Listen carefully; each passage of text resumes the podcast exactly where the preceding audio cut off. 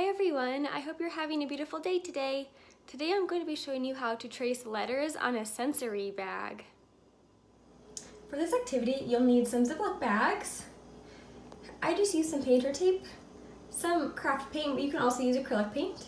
You'll need a marker, preferably a Sharpie, and then some kind of material that you can get dirty um, with paint if it, it happens to get messy.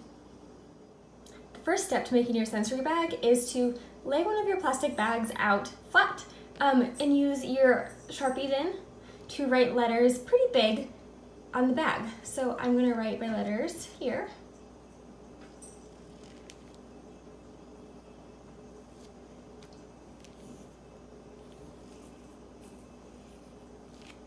Then you'll keep going until you get most of the letters in the alphabet.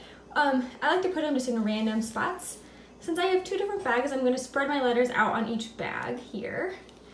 Make your letters kind of big so that they're easy to trace. On the inside, we'll be putting the paint. So I'll show you how to do that next.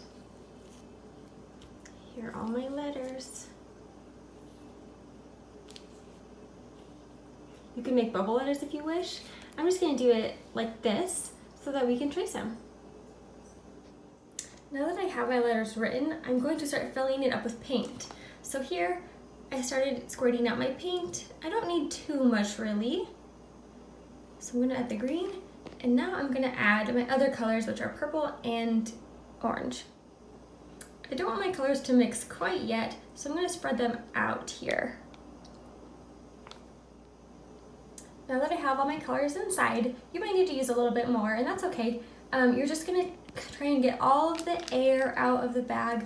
So some of your colors are definitely probably going to be mixing, um, but make sure that you seal the bag really, really well.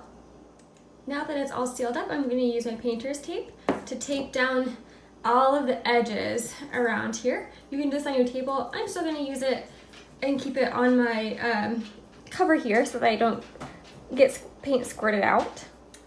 So now I have all four of my sides taped down um, so now I can really start to trace those letters. So here we go.